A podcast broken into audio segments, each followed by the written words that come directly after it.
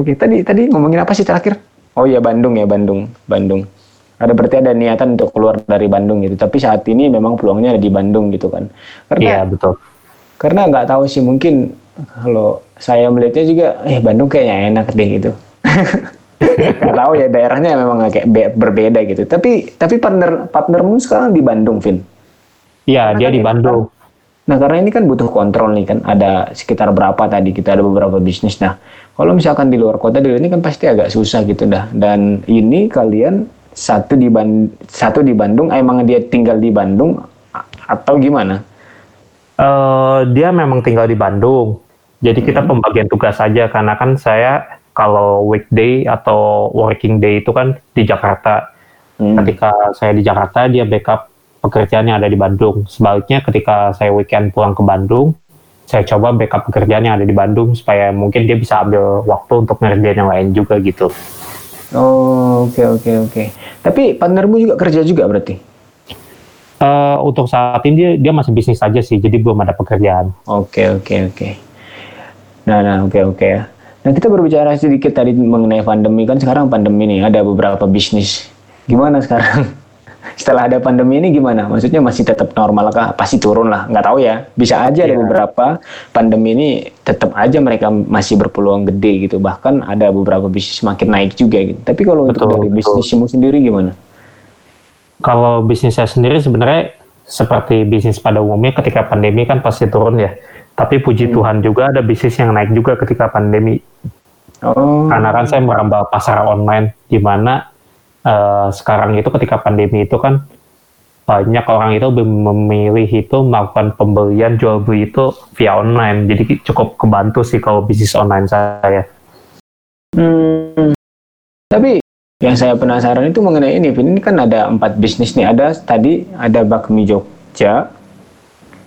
Terus ini Ada bakmi Jogja ini bakmi Jogja yang Yogyakarta itu gimana sih? Jadi bakmi Jogja itu dia ini semacam franchise bukan sih? Enggak, itu brand kita sendiri. Kita Oke. bikin sendiri, itu jadi semacam mie tek-tek gitu. Oke, tek tek ya. Gue pernah Ah. nyoba sih sebenarnya. Tapi tap- tapi ini karena kan sering dengar kan, eh bakmi Jogja, bakmi Jogja gitu. Apakah emang sama sama yang biasa? Ternyata enggak kan? Ini bikin sendiri ya. Ya, jadi kita bikin sendiri dari brand sama resep-resepnya juga. Nah, yang kopi kemarin apa? Kopi lain hati ya? Ya, itu kopi lain hati. Itu itu baru franchise ya? Kalau yang itu kita coba franchise. Oke, franchise-nya. Nah untuk ini kan bakmi lumayan gede loh. Maksudnya pasti karena udah di Jogja juga pasti ada beberapa karyawan lah gitu kan. Dan dan apa sih ini? Dan kopi juga pasti gede dong. Kalau online kan masih gini deh. Lu ceritain ini dari bakmi, apalagi sih kopi. Terus ada kopi apa lain tadi? Ini Aha. ini yang megang yang megang kalian cuman handle atau gimana sih? Karena ada karyawan juga kan yang ngerjain nih. Di bakmi ini gimana? Di lain kopi lain hati ini gimana? Jadi untuk ke- ketika bisnis itu yang jalanin untuk daily activities atau daily operationalnya itu karyawan. Tapi kan Hmm. untuk awal kan kita set up S namanya SOP supaya mereka Hmm. bisa sesuai standar pelayanan yang kita tetapin. Oke. Jadi untuk tahap awal kita training mereka sampai mereka udah kebiasa, sampai mereka udah bisa jalanin SOP itu dan ketika mereka sudah bisa, kita jadi cukup pantau aja. Hmm. Berarti sekarang cuman pantau aja berarti sekarang kan? Untuk saat ini sebenarnya eh, beberapa bisnis sudah kita pantau aja. Kalau bisnis yang masih baru itu masih kita kita masih Yang terjun ke ya? SOP-nya. Masih Oh, kita oke, trial oke. and error juga. Oke oke oke. Total sekarang berapa karyawan, Vin? Total kalau total seluruhnya itu tiga, total ada tujuh saya. Wow. Anda ini membuka lapangan kerja. Saya harusnya lamar kayaknya bisa nih. Aduh, susah nanti Udah. ngasih gajinya nih. Ada tujuh orang ya? Ada tujuh orang berarti ya? iya. Tujuh orang dikali sebulan aja gaji mereka udah berapa? Artinya ya bisnis ini lumayan udah ya maksudnya udah berkembang ya. Maksudnya makin de- ke depannya makin artinya semakin banyak karyawan pasti ya karena biaya untuk karyawan juga pasti lumayan lah gitu kan. Iya. dan ada tujuh karyawan ya artinya ya pendapatnya pasti lebih dari situ gitu lah oke oke terus terus dan sekarang gini Vin kan anda ini bekerja sambil bisnis tapi sebelum ke sana sebenarnya untuk ini loh maksudnya untuk memegang satu bisnis saja itu sebenarnya butuh apa ya harus cekatan banget Vin. Maksudnya kalau kita lelet sedikit atau terlambat itu pasti kalau misalkan banyak yang beli aja kita pasti kewalahan kan. Tapi maksudnya gimana lu bisa ngehandle ini sih? Untuk satu aja udah susah sih sebenarnya. Ini ada empat loh itu sebenarnya baik lagi ketika saya hmm. saya kan udah mulai bisnis kan dari SMA ibaratnya oh, okay. saya udah latihan duluan ketimbang orang lain lah ketika orang hmm. lain baru hmm. mulai bisnis misalnya ketika dia kuliah atau ketika dia lulus otomatis experience saya mungkin lebih dibanding mereka iya oke okay. tapi bukan berarti saya lebih baik dalam segala aspek uh, dibandingkan mereka tapi mungkin dari segi pengalaman mungkin saya lebih baik ketimbang mereka Nah, hmm. saya belajar dari pengalaman saya. Jadi dari pengalaman itu saya apply ke setiap bisnis saya. Makanya hmm. saya udah bisa, saya udah mungkin udah kebangun ya instingnya. Ketika ada masalah hmm, A, iya, iya, iya. Uh, mungkin counter measure-nya apa. Ketika ada masalah B, apa counter measure-nya. Jadi saya belajar dari pengalaman itu. Oke oke. Ya artinya kan kalau mau berbisnis supaya ya maksudnya bisa menghadapi ya banyak masalah atau konflik atau apa pun gitu kan ya harus turun ke lapang berarti ya intinya kayak gitu yeah. lah ya. harus turun ke lapang gitu. Dan dan ini ini maksudnya kan dulu kalau misalkan kuliah sambil bisnis itu kan masih mending lah gitu kan Vin. Kalau kuliah kan nggak terlalu tidak terlalu ya nggak nggak separah kerja gitu kan. Nah sekarang kerja sambil ngebisnis jarang orang ada melakukan ini gitu. Ada, ada tapi jarang orang melakukan. Sebenarnya ada nggak? Pasti ada. Ya lu kan lu temen lu gitu kan. Tapi maksudnya ini gimana sekarang dengan menjalankan kerja sambil bisnis ini? Gimana kecapeannya gimana lelahnya gimana. Sam, pasti sempat miss juga kan tapi maksudnya coba sharing kayak gimana. Ini kan bekerja sambil bisnis itu gak mudah karena ada orang yang cuman bekerja aja udah. Ya mungkin karena pengalaman gitu tapi lebih dari pengalaman itu ada yang lain gak sih? Kayak apalah gitu. Ya sebenarnya ketika digabungin antara pekerjaan sama bisnis itu cukup mabuk sih kalau boleh ya, jujur. Nah, terus Karena dari segi waktu kita kebagi, dari segi fokus kita kebagi. Hmm. Tapi dari dari tantangan itu itu ngepush diri kita supaya kita itu bisa kerja lebih baik, kita kerja lebih efisien dan kita kerjanya juga lebih bener lah karena okay. ada karena ada dorongan itu.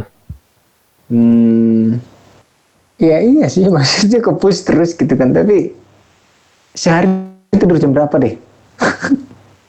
berapa jam tidur sehari? tidur normal aja sih 6 sampai 8 jam. Oh itu normal juga ya berarti ya? Tidur normal tapi tergantung juga misalnya kalau lagi, lagi ada kerjaan mungkin ya tidurnya kurang daripada itu. Hmm, oke oke oke oke. Gila sih nggak ngerti lagi nih bisnis sambil bekerja itu buat saya pribadi itu sangat berat ya maksudnya ini ini aja kita ini kan lagi kemarin sempat kerja sebentar terus ngejalanin podcast ini sebenarnya aduh capek juga ya ternyata gitu. Tapi memang bener sih ke ke apa sih ketantang dan akhirnya ya udah buat lagi buat lagi buat lagi. Dan akhirnya nanti pasti kelatih lah ya. Betul lama juga jadi gue biasa. emang iya awalnya sih. itu sulit cuma ketika kita udah terbiasa lama kelamaan oh ya udah ini udah kayak aktivitas hari-hari aja. Hmm, Walaupun okay. memang capek kalau dipikirin atau kalau misalnya nanti ketika kita lagi relax enak banget. Karena capek gitu sehari biasa kita ngelakuin aktivitas itu. Hmm.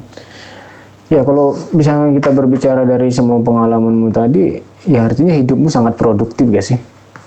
Setiap hari bekerja, bisnis, hari hari weekend pulang ke Jakarta ke Bandung, terus balik lagi ke Jakarta untuk kerja gitu. Tapi ada untungnya ya sekarang ya karena WFH lumayan bisa ngurus bisnis gak sih? Atau tetap sama aja? Ya, jadi sebenarnya ketika WFH ini cukup terbantu sih. Jadi untuk uh, biasa ketika non ketika tidak WFH kan waktu kita sehari-hari kan fokus untuk di kantor. Terutama kan ketika kita kerja di law firm, kita jam kerja nggak bisa ngikutin jam kerja kantoran pada umumnya. Hmm. Tapi sejak WFH uh, walaupun masuk kantor kita bisa ikutin jam kerja kantoran pada umumnya jadi kita kita ketika jam 5 itu kita udah bisa pulang dan ketika misalnya lagi di offensive-nya lagi WFH kita bisa ngerjain kerjaan kantor, tapi kita juga bisa ngerjain hal yang lain juga gitu. Hmm, iya iya iya iya. Aduh, aduh, gila sih. Butuh waktu dan tenaga ekstra itu dan harus sehat sih kalau nggak aduh cepet pergi dari bumi nanti.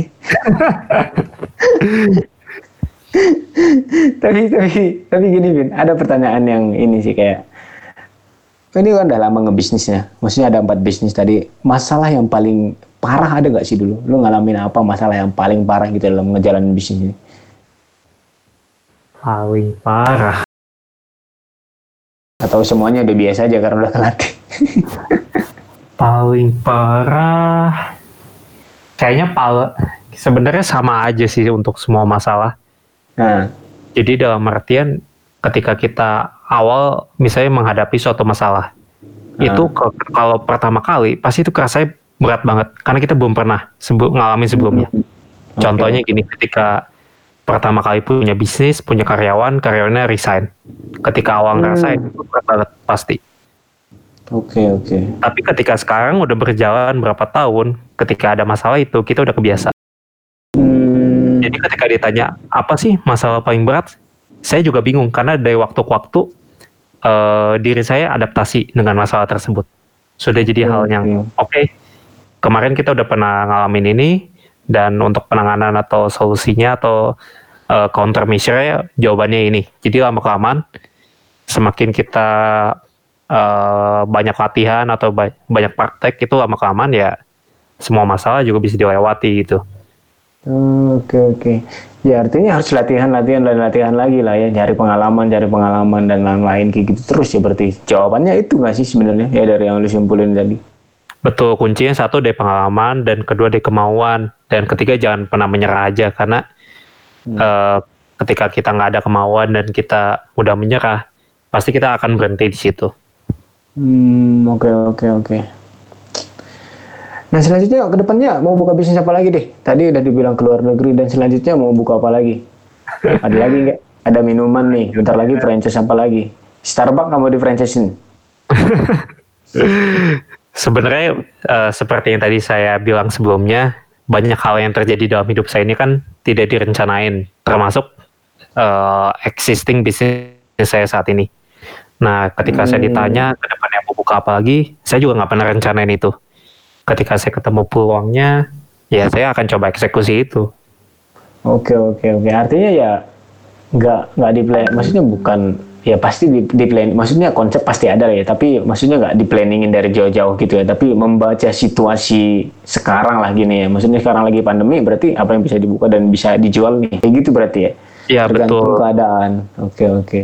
Tapi itu satu hal yang memang harus dipunyai seorang pebisnis sih kayaknya. Karena kalau enggak, ya nggak akan laku juga. Rasanya Iya. seperti itu ya. Karena Kita harus dinamis jadinya, ngikutin iya, benar, perkembangan. Apa yang dibutuhin oleh orang sekarang, kita harus lihat. Dan Hmm. ketika kita bisa eksekusi, kenapa enggak gitu? Oke oke oke. Ya bener sih harus dinamis dan lain-lain segala halnya sih. Terus apa lagi ya?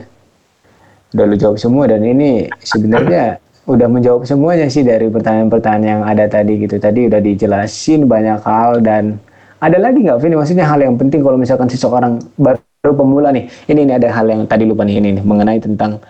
Nah sekarang kan yang tadi gua jelasin kan banyak ya maksudnya zaman sekarang orang ngebuka seminar dan lain-lain dan segala halnya cara cara promosi kayak gitu digital marketing lah apa harus belajar dan lain-lainnya. Lu sendiri sebenarnya belajar gak sih? Atau partnermu? Belajar Oh ya, sih dengan kalau- teknis gitu? Kalau belajar itu wajib sih. Jadi eh, kita ikutin update perkembangan saat ini. Eh, Oke. Misalnya ada cara baru nih untuk penjualan atau misalnya ada teknik baru, ada apa kita harus kita harus catch up lah sama itu. Karena kita nggak Hmm. bisa tutup mata, tutup kuping hanya menggunakan satu cara. Karena sekarang kan persaingan cukup ketat ya. Jadi kita harus Iya. bisa apply dengan berbagai cara, berbagai konsep, berbagai metode. Sebisa mungkin kita belajar dari banyak orang gitu. Oke oke oke. Ya bener sih tetap dinamis ya. Kalau misalkan nggak ngikutin perkembangan yang tadi, pasti jatuh-jatuhnya ya sedikit nggak gerak, udah pasti ketinggalan. Hmm. Oke oke oke. Dan mau tahu dong Vin, ini lokasi-lokasi bisnismu di mana aja sih? Bakmi di Jogja apa sih tadi? Di Jogja Kepatihan. Oke, terus kalau kopi lain hati? Kalau kopi lain hati itu di Jalan Banda di seberangnya Jonas. Oke oke. Terus apalagi sih tadi? Kalau online Eh, kalau udah ya. itu online sih, itu bisa diakses ke Tokopedia. Ada namanya Covid, oke. ada namanya Toko 5. Hmm, oke siap siap siap. Gua mau nanya nih apa boleh dijawab atau enggak? Pendapatan lu per bulan berapa? Waduh. Ya kalau pendapatan sih sebenarnya itu tergantung ya. Ya tapi puji Tuhan ya sekarang masih dua digit sih gitu. Bohong lu. Dua digit tapi di Ya. ujung tiga digit ya? Aminin aja. Karena karena ini kan maksudnya tadi udah ngeliat karyawan kan ada tujuh dan itu kan bayarannya aja udah pasti dua digit kan nggak mungkin satu digit kalau satu digit mana mau ada yang kerja gitu kan satu orang satu digit gajinya tapi ya maksud gue kayak ini hal yang menarik sih Vin maksudnya kayak bisnis sambil kerja itu nggak mudah dilakukan. Dan ini semakin hari semakin berkembang. Dan bakmi ini ya dari 2017 sudah lama juga kan. Maksudnya tetap jalan dan jalan dan jalan juga gitu. Dan bertambah lagi lain hati tadi terus bertambah lagi yang online tadi. Ini setelah pandemi ini kita nggak tahu apa lagi yang akan tambah nih. Tapi yang pasti ada tadi yang perabot-perabotan lagi juga lu udah jual. Dan ini sih kayak pesan pes- bukan pesan sih tapi maksudnya lu kalau misalkan ada seseorang bener-bener dia baru pemula mau ngebisnis nih dia mau bangun bisnis misalnya awal banget apa yang harus dilakukan karena kan buta banget ya untuk mereka yang baru mau ngebisnis gitu. Ya jadi sebenarnya kalau untuk pemula kuncinya sih pertama eh, banyak belajar. Yang kedua kadang itu untuk pemula itu dia harus nekat, dia harus berani eksekusi. Karena pemula itu dia kan pasti nggak ada pengalaman, dia nggak ada acuan, dia nggak ada nggak ada historical yang bisa dilihat. Mau nggak mau itu pijakan pertama dia kan dia harus mulai saat itu. Hmm, Kadang jangan takut untuk gagal. Jadi terlepas dari gagal atau berhasil, cobain dulu aja. Namanya gagal itu wajar sih sebenarnya. Tapi yang pen- tapi yang paling penting itu bukan tentang kita bagaimana kita gagal, tapi bagaimana kita mengatasi kegagalan kita itu. Mungkin bisa Hmm. kita quote dari eh, kata-katanya TP Rahmat. Jadi TP Rahmat ini dia salah satu pendiri Astra. Astra itu kan perusahaan besar ya di Indonesia. iya iya Beliau itu mengatakan, jadi kalau kita gagal 10 kali, kita harus berdiri 11 kali. Hmm, oke oke Jadi kita bisa take a note dari kata-katanya TP Rahmat. Hmm. Wow, wow. ya intinya itulah ya maksudnya kalau orang mau ngebisnis awal ya, ya harus berani nekat dan ya yang tadi lu jelasin semuanya lah gitu. Karena kalau itu nggak dilakukan, karena karena gini, Pin, karena kan sekarang kan udah maksudnya masih kekejar nggak sih kalau orang mau bisnis dari awal sekarang gitu. Karena kan zaman sekarang saya persaingan udah ketat banget, cara-cara jualan pun udah ketat banget. Untuk pemula tuh masih kejar lah ya gitu, selama mereka niat dan nekat. Masih di Indonesia tuh banyak peluang bisnis sebenarnya kalau kalau kita ulet kita mau nyari ya. Dan itu Hmm. peluang itu tuh masih banyak yang belum dieksekusi Oke. dan masih oke. banyak kesempatan untuk mereka untuk untuk coba untuk mungkin kalau enggak untuk belajar itu peluangnya banyak banget sih. Apa contohnya? Contohnya, sekarang sebenarnya kalau kita lihat kayak di bidang eh, sekarang kan udah mulai transisi ya dari konvensional ke online. Banyak banyak sektor-sektor tertentu yang belum dimasukin online. Nah, di situ kita bisa isi kekosongan itu. Hmm, Oke oke oke. Mungkin kita belum sadar aja misalnya apa ya contohnya. Contohnya, contohnya, contohnya apa ya? Contohnya, contoh misalnya jual beli sampah online. Mungkin kayaknya konyol kan, tapi kalau misalnya ketika ada orang yang berhasil eksekusi itu, siapa tahu itu bisa berhasil gitu. Karena Hmm, untuk iya. sampah sendiri kan sebenarnya itu masih di- diperdagangkan loh secara konvensional. Dalam artian ya jual beli Hmm, biasa bener. gitu, secara langsung. Kalau itu Iya, bisa iya. dibuat online kan itu bisa bisa menjangkau banyak orang ya kalau online ya. Jadi, jadi dia borderless. Mau di mana pun ya dia bisa transaksi gitu. Hmm, oke oke oke. Ya benar sih. Ya. ya intinya masih banyak lah peluang bisnis yang bisa di onlinein tapi banyak yang memang belum baca peluang itu belum dieksekusi juga ya. Iya. Tapi tapi ini Vin, mau mau tahu sedikit tentang kopimu. Kopi kopi itu kan maksudnya nggak tahu ya kalau misalkan kopi dalam kemasan yang dalam pabrik itu kan itu tahan lama lah ya gitu kan bisa sampai bertahun-tahun gitu tapi ini kan kopimu yang covid covid ya namanya covid nah Iya. itu itu itu kan pasti nggak tahan lama dong Iya betul. Kalau dijual di online sistemnya berarti gimana kayak pre-order Eh, gitu bukan sih Jadi kalau kita kan sebenarnya kalau untuk produknya ini kan semuanya pakai bahannya fresh. Dia emang nggak bisa tahan lama, tapi dia bisa tahan tuh kurang lebih itu lima hari. Nah kalau ada penjualan online itu biasa kita kirim itu di hari yang sama. Baik Oh. dalam kota ataupun luar kota itu pasti nyampe di hari yang sama. Jadi Oh, customer bisa minum di hari yang ketika dia bisa pesan hari ini dia Oh. bisa nikmatin di hari itu juga. Oke oke oke oke. Ya karena sekarang setahu saya kemarin ada salah satu pengiriman yang bisa nyampe sehari gitu kan. Ada pengiriman apa gitu namanya lupa sih. Betul betul. Ya, Makanya sih. sekarang tuh Bu, eh, banyak banyak cara ya kalau kita mau eksekusi bisnis dan Hmm. kayak kayak yang tadi pengiriman hari yang sama dan lain-lain itu tuh contoh peluang bisnis menurut saya ya karena itu masih belum Iya banyak kan Iya bener-bener. Apalagi kalau misalkan kita gini nih kayak kalau misalkan udah ada nih kopi yang tadi udah jual. Terus pengirimannya dengan cara kantor pos kan nggak lucu keburu basi gitu kan kopinya kan. iya Tapi bener sih ya zaman sekarang ya mungkin karena pandemi ini sih. Setelah pandemi ini semuanya merambah ke online semuanya apa pun sekarang online kayak wah. Tapi yang yang terpenting juga semuanya kita harus tahu informasi banyak informasi juga sih kalau enggak ah, udah deh kita ketinggalan banget sih kayaknya. Tapi gini gini Vin, sebenarnya nggak tahu ya nanti suatu hari kalau misalkan sharing-sharing, lu harus sharing ya, mau nggak mau harus sharing. Maksudnya suatu hari kalau misalkan ada teman-teman yang mau bisnis, mungkin bisa buka kayak kelas-kelas sharing-sharing kecil-kecilan gitu sih untuk mereka yang mau ngebisnis gitu. Karena zaman sekarang apalagi sekarang kan banyak teman-teman yang nggak kerja juga kan, kayak Iya, bukan nggak kerja sih, tapi ya tahu sendiri lah ya, bukan bukan nggak mau kerja, tapi malah banyak yang dipecat sekarang itu kan. iya iya Nah semoga itu nanti ketika ada kelas bisa saling bantu ya satu sama lain bisa mengisi kegiatan bisa mengisi kekosongan gitu ya Iya ya benar-benar. Ya nantilah kita rencanain kalau misalkan nanti kita survei dulu apakah ada yang mau atau enggak. Kalau misalkan mau kita buat deh kelasnya karena ya penting sih untuk zaman sekarang gitu. Dan salah satu hal yang paling gue notice ya itu Vin mengenai karena gi- karena gini nih di Sukabumi kan gue dari Sukabumi kan di Sukabumi itu banyak banget Vin kafe. Kopi-kopi banyak banget. Tapi mungkin mereka nggak pinter cara baca peluangnya. Dalam arti kan di Sukabumi kota kecil yang di mana orang-orang mudanya itu pada lari ke keluar kota dan yang ada di sana tuh cuman paling anak-anak SMA dan anak SMA kan jajannya nggak terlalu banyak gitu. Banyak sekali kafe yang buka dalam sebulan. Banyak juga kafe yang tutup dalam sebulan.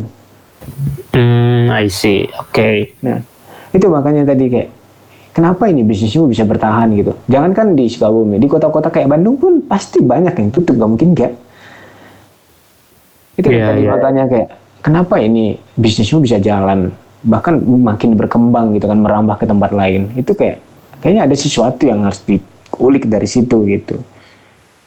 Ya betul betul. Nah itu mungkin nanti bisa ke depannya kita bahas deh. Nah, nah ini udah kerasa udah mau sejam loh Vin.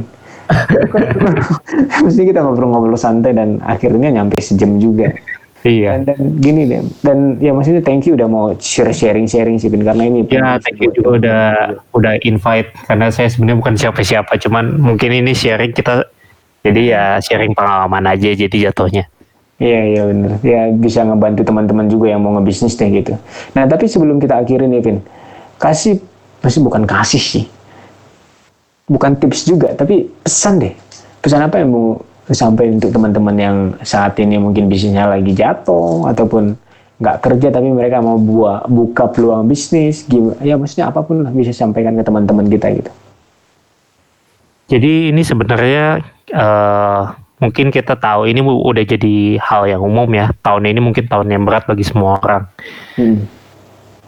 Karena ini tahun yang cukup berat bagi semua orang, kita juga harus kerja jadi dua kali lipat. Mungkin di tahun-tahun sebelumnya kita bisa kerja mungkin 6 sampai 8 jam. Mungkin di tahun ini kita harus kerja lebih keras, mungkin bisa jadi 12 atau sampai 14 jam. Karena untuk menghadapi pandemi ini eh, kita harus kerja lebih keras, kita harus kerja lebih pintar, kita harus lebih gesit, kita harus lebih cepat. Tapi percaya ketika kita nanti udah bisa lewatin tahun ini, kita bisa survive, kita akan kembang. Kunci di situ. Hmm, Kita harus kerja lebih keras di tahun ini. Oke oke. Ya mungkin itu yang bisa disampaikan oleh Arifin tadi. Thank you banget Vin udah mau hadir. Maksudnya ini simple, jelas, padat dan ya berisi sih. Maksudnya ini satu hal yang harus didengarkan teman-teman juga. Kalau apalagi orang-orang yang mau ngebisnis. Karena gue sendiri pun pengen coba ngebisnis sih Vin. Karena kalau kerja nggak mungkin Vin. Iya, iya. Karena bukan nggak mungkin tapi aduh kalau ngandelin itu doang nanti ah nggak lah gitulah tau lah ya maksudnya nggak bisa ngandelin itu doang gitu dan akhirnya pengen coba sih makanya pengen belajar juga dari lu gitu dan ya ini thank you banget untuk Arifin hari ini mau sharing-sharing mengenai pengalamannya yang mungkin udah dilakuin dari ya 5 atau enam tahun yang zaman di SMA dan salamin ke teman lu ya Vin Thank you Siap, juga siap. buat bisnis kalian. Semoga sukses ke depannya dan ya semoga nambah-nambah lagi. Nggak cuman di Bandung gitu. Kalau di Bandung juga nggak apa-apa, tapi ambil satu lokasi di Lembang tuh, ambil satu. Kalau nggak ke Jakarta gitu. Siap. Di luar negeri juga ya. Eh boleh, boleh, boleh. Nanti kalau ada investor gua saranin ke lu aja deh. Supaya makin banyak modal lu.